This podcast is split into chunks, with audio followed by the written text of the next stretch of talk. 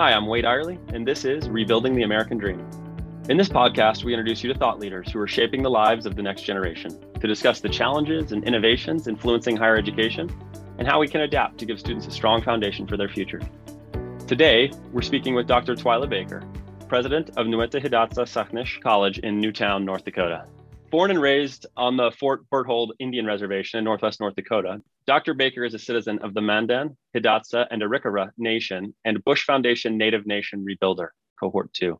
Dr. Baker's worldview through an Indigenous lens informs nearly everything she does professionally and personally. She spent a lifetime establishing her credibility among her tribal people and with stakeholders, including community members, the state, and the region.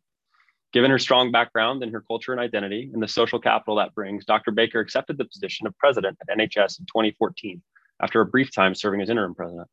She was previously the project director of the National Resource Center on Native American Aging. She's also the principal investigator for the National Indigenous Elder Justice Initiative, located at the Center for Rural Health at the University of North Dakota School of Medicine. She chose her areas of study with a keen awareness of the lack of researchers in Native communities and the excess of educational, social, and health disparities. Her research has been published on diabetes, cancer, and suicide prevention.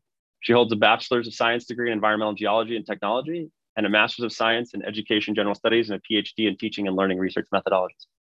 Dr. Baker, thank you so much for joining us today. Absolutely. It's my honor. So, what I didn't include in the background is that you entered college with a basketball scholarship.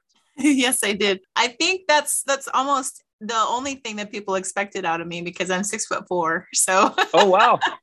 yeah. The the the whole idea of, you know, just keep going and getting a PhD just kind of probably blew people's minds and stuff. So well, isn't that the definition of student athlete? Is what we're supposed to be doing? yeah, that's what we're supposed our, to be doing. Yeah, exactly. Right. So, yep. how did that transition work for you? How did you go from a, that student athlete to someone with a PhD in research methodology? Tell us that story. Well, I think one of my big role models has always been my dad as far as his academic journey and, and his athletic journey. He was a really well known athlete in his day. He was a basketball player, he was All American, and he came up in the 1950s and 1960s, a Midwest native dude um, who served in the military, went to college which even that was kind of unheard of for a, a native man. And then he ended up uh, graduating out of Bacone College. And uh, his background was in history. So he was a history teacher for our high school for many, many years. And he was also a basketball coach. And his love of reading, I think, is what stuck with me. I don't remember a time where I didn't grow up without books handy. And a lot of them were his books. Many, many of them were based on our tribe, our tribal nation, or tribal history in general. And he was pretty adamant, along with my mother, that his children know who they are we needed to know the history that wasn't going to be taught to us in the schools that we were attending and and i was just lucky enough that I had access to materials like Waheenee, which is a book that was written about Buffalo Bird Woman. He also had, you know, a history of the three affiliated tribes, um, Lewis and Clark journals, Chardon's journals. He had all types of history books. And um, my own interest reached further into the natural world. And that's how I ended up going into um, environmental science. And um, I ended up with an environmental geology and technology degree. But as fate would have it, my graduate degree ended up being in education. And I ended up working at the Center for Rural Health in part because I had mentors along the way who helped me. And I happened to have an opportunity open up when I entered graduate school to take on a graduate research assistantship. This was an opportunity that was made available to me because of my background in, in science, in, in statistics, in math. So I took that opportunity. Um, some years later, I ended up as the director of the Resource Center. I refer to myself as the um, Forrest Gump of Indian country. I kind of come across things almost like by luck or by chance, you know, or, you know, fortune favors the prepared. I was sure. essentially prepared for a lot of those opportunities and I and I got to take them on because I had so many people helping me along the way even to the point of being president of this institution now, I, I um, attribute a lot of that to the opportunities becoming available and really my people believing in me. That's how I ended up in this office. It's it's been a pretty wild journey. It's been an interesting one and definitely unorthodox. So so tell me a little bit more about the institution. How many undergraduates do you have? What is the core focus of your administration? Our institution is a small school. We are we can run anywhere from 300 on down students in an academic year. Of course, it being pandemic, we, our numbers have um, dropped some though um, we still do the best that we can to provide uh, services for our students and our community. And the uh, the role of a tribal college in a tribal community is multifold. It's not just to serve as like the academic engine for um, higher education. We are also um, really busy with like community education classes, professional development classes. We make appearances in in a lot of different spaces in um, community life here um, on the reservation and beyond, and, and in the state as well. I can't think of other um, higher education institutions that necessarily have culture uh, stated or spelled out in their mission statements, what tribal colleges do. Uh, one of our tri- charges that we take very seriously is the maintenance and making sure that our our culture is being taught to our young people making sure that our languages are being propagated and that they are they're surviving. So so we have very very different missions different purposes and we approach higher education in a way that's different from um, mainstream higher education which of course if you know the history of tribal colleges and how we came about that that makes perfect sense. Tribal colleges have only been around for maybe 50 years so, yeah. like literally, my college, I'm the first president that is younger than the institution itself. Yeah, it, you've talked in previous discussions about how the college and the community are really one and the same. Tell me, tell me why that lack of distinction is so important to a tribal college like yours. It's pretty crucial to our colleges because it kind of calls back to the I don't want to say lack of hierarchies, but the diminishing of hierarchies and access and accessibility of people um, within our communities and we needed that. We needed that to be able to survive. We had harsh winter, winters here. We were struck by disease smallpox. Of course we had all of these other different things that are coming at us in many different directions and what has maintained us uh, throughout all this time is our strong sense of community and our strong sense of responsibility to each other. I, i've said many times that i am a community member who happens to be a college president as opposed to being the other way around. My social capital, for lack of a better phrase, lies within my relationships and where I um, stand in our in my community, not just as Dr. Baker, the president of the college, but as Twyla Baker or Miama Adowish, daughter of Emerson Baker, daughter of Cerise Baker, you know, a member of a clan, a member, an, an auntie, a sister, you know, a friend, a relative. So those relationships and that type of status is is so crucial in Indian country. And that's really how people kind of recognize each other. I mean, you, even if you're walking yeah. down the street, that you'll get asked, um, who's your mom? who's your dad? you know? That's great. Uh, the last two years, with I mean, obviously a pandemic by definition, it's global, right? Mm-hmm. But they've been ex- especially devastating to tribal communities. COVID has. What do you see as your biggest challenge for NHSC moving forward? how can other members of the community support the needs of NHSC and, and other tribal colleges? When the pandemic kind of struck and we were attempting to navigate it, we were having to predict uh, and be basically these uh, um, card readers uh, predicting the needs of what our students were going to be going to be needing in their academic journeys. And and of course nobody's ever been through anything like this at least not within uh, remembered history or in digital history so to speak. So so our response was very organic and we've had to kind of carve a path really uh, and create something that was completely new not just to us, but to, you know, tribal colleges across the country, co- colleges, period, across the country were finding themselves having to navigate territory that they had not before. And uh, what was unique for us is the fact that we are rural um, our access was at in the past very limited in terms of like digital access access to technology access to wi-fi uh, broadband and, and it's a completely different world now you know moving into a space where we are one of the few institutions that have 10g the turnaround, the response time has been so rapid, but that's not without um, its challenges, of course. One of the biggest challenges that I see on the daily and I, I predict will be one that we have to pay attention to you know collectively is mental health. Is the mental health and you know sustaining um, our teams sustaining uh, our workforce um, because they're not just trying to navigate this in the workplace. They are of course trying to navigate it in their homes in their home life. And you know with surging numbers now we're having to respond pretty much the same as we were a year ago and trying to you know turn on the dime and trying to get support trying to find the best way forward for for our um, team members and for our students as well and keep everybody safe. So I, I, saw that you all recently forgave a million and a half in student debt. How did that come about? On this podcast we've talked to folks from all kinds of different universities including large universities who couldn't do that today. We happen to have the resources available to us one thing about tribal colleges is we know how to stretch a buck. We don't want to have to stretch a buck.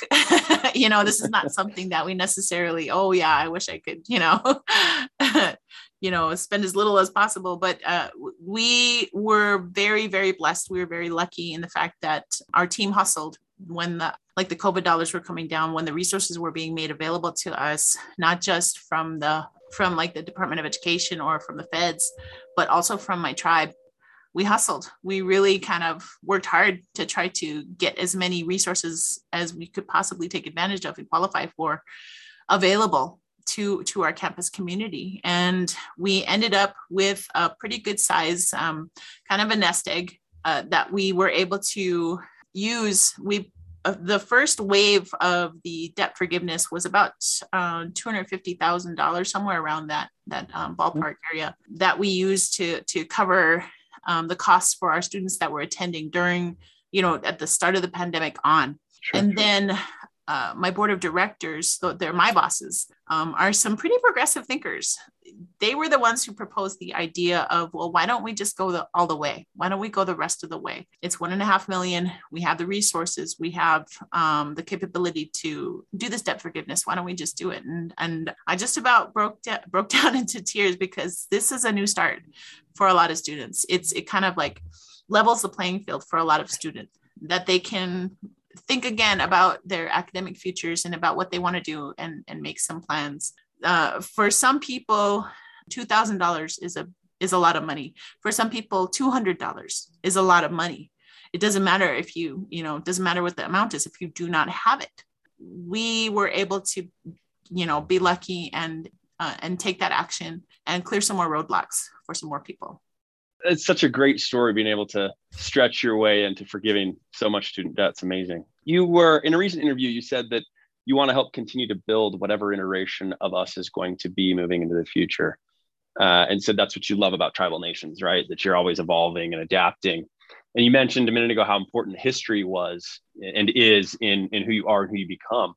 What do you think are the important lessons that you're taking from you know the past or the recent past this experience others into the future of what nhsc can be one of the most important things that i carry with me is is my blood legacy and, and the the you know the confidence that um, my ancestors believe in what it is that i'm doing. And you know they instilled in me my identity. They gave me a lot of those tools those teachings those the, the things that i've learned from like my parents and from my elders and from my community members in order to carry that into the future. All of those things all of those teachings were in, were intended to provide our people with a solid base for for existing for just living mm-hmm. here and for learning how to be a good relative to each other learning how to take care of each other learning how to you know live in a good way.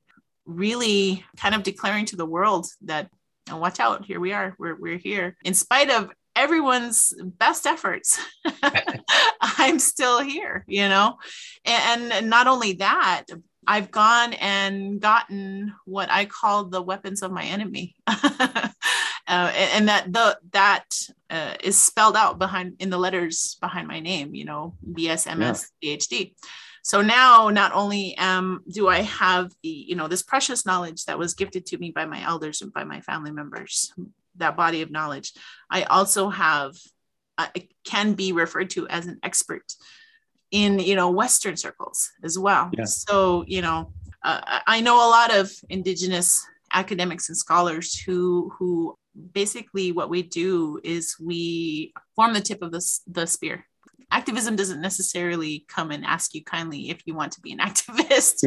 Sometimes, you know, I get referred to as being a, an activist when really it's just me wanting my my people, my family, my children to be able to live, to be yeah. able to live the way that they want to to feel accepted to feel uh, all of those you know maslow's hierarchy of needs not only that but to be able to express joy and express ourselves uh, the way that we want to it's like that's what I mean by the modern um, iteration of what we are, because we are defining what indigeneity is every single day, every every day that we live.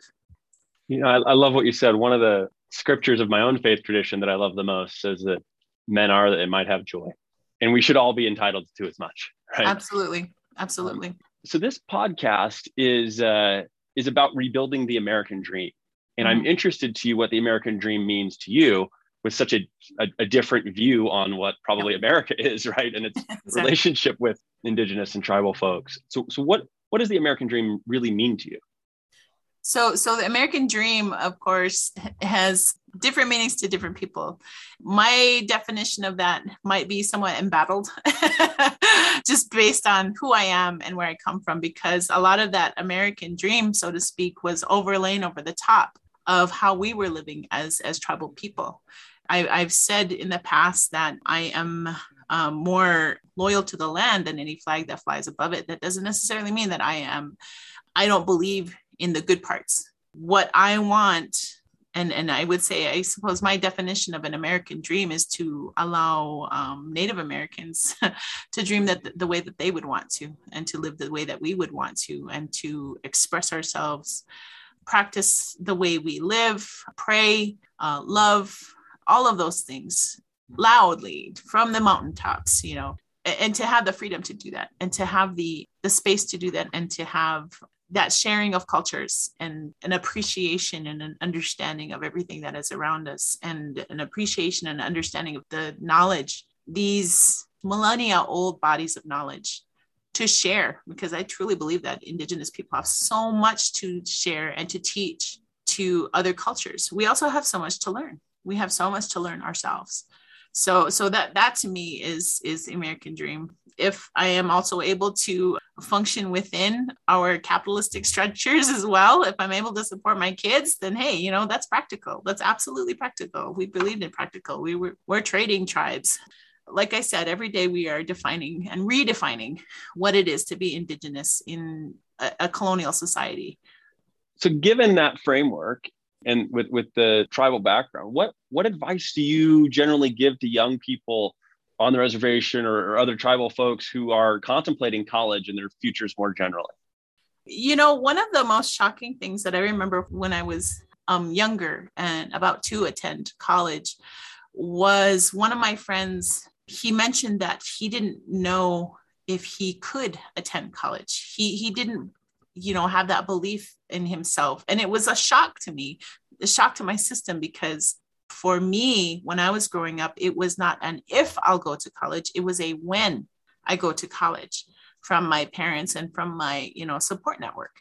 I want to make sure that for those young people that are coming up and for whom college is right that they know that they have everything within them already that they need in order to succeed they just need to tap into it. They have the talent they have the ability they have the you know the energy uh, and they have the grit to be able to get through it.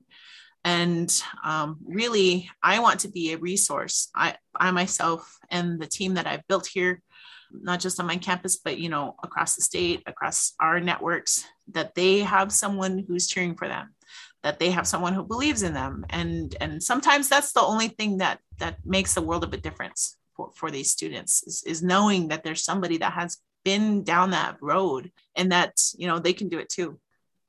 Dr baker i have learned so much from you in the last i don't know 20 minutes half hour.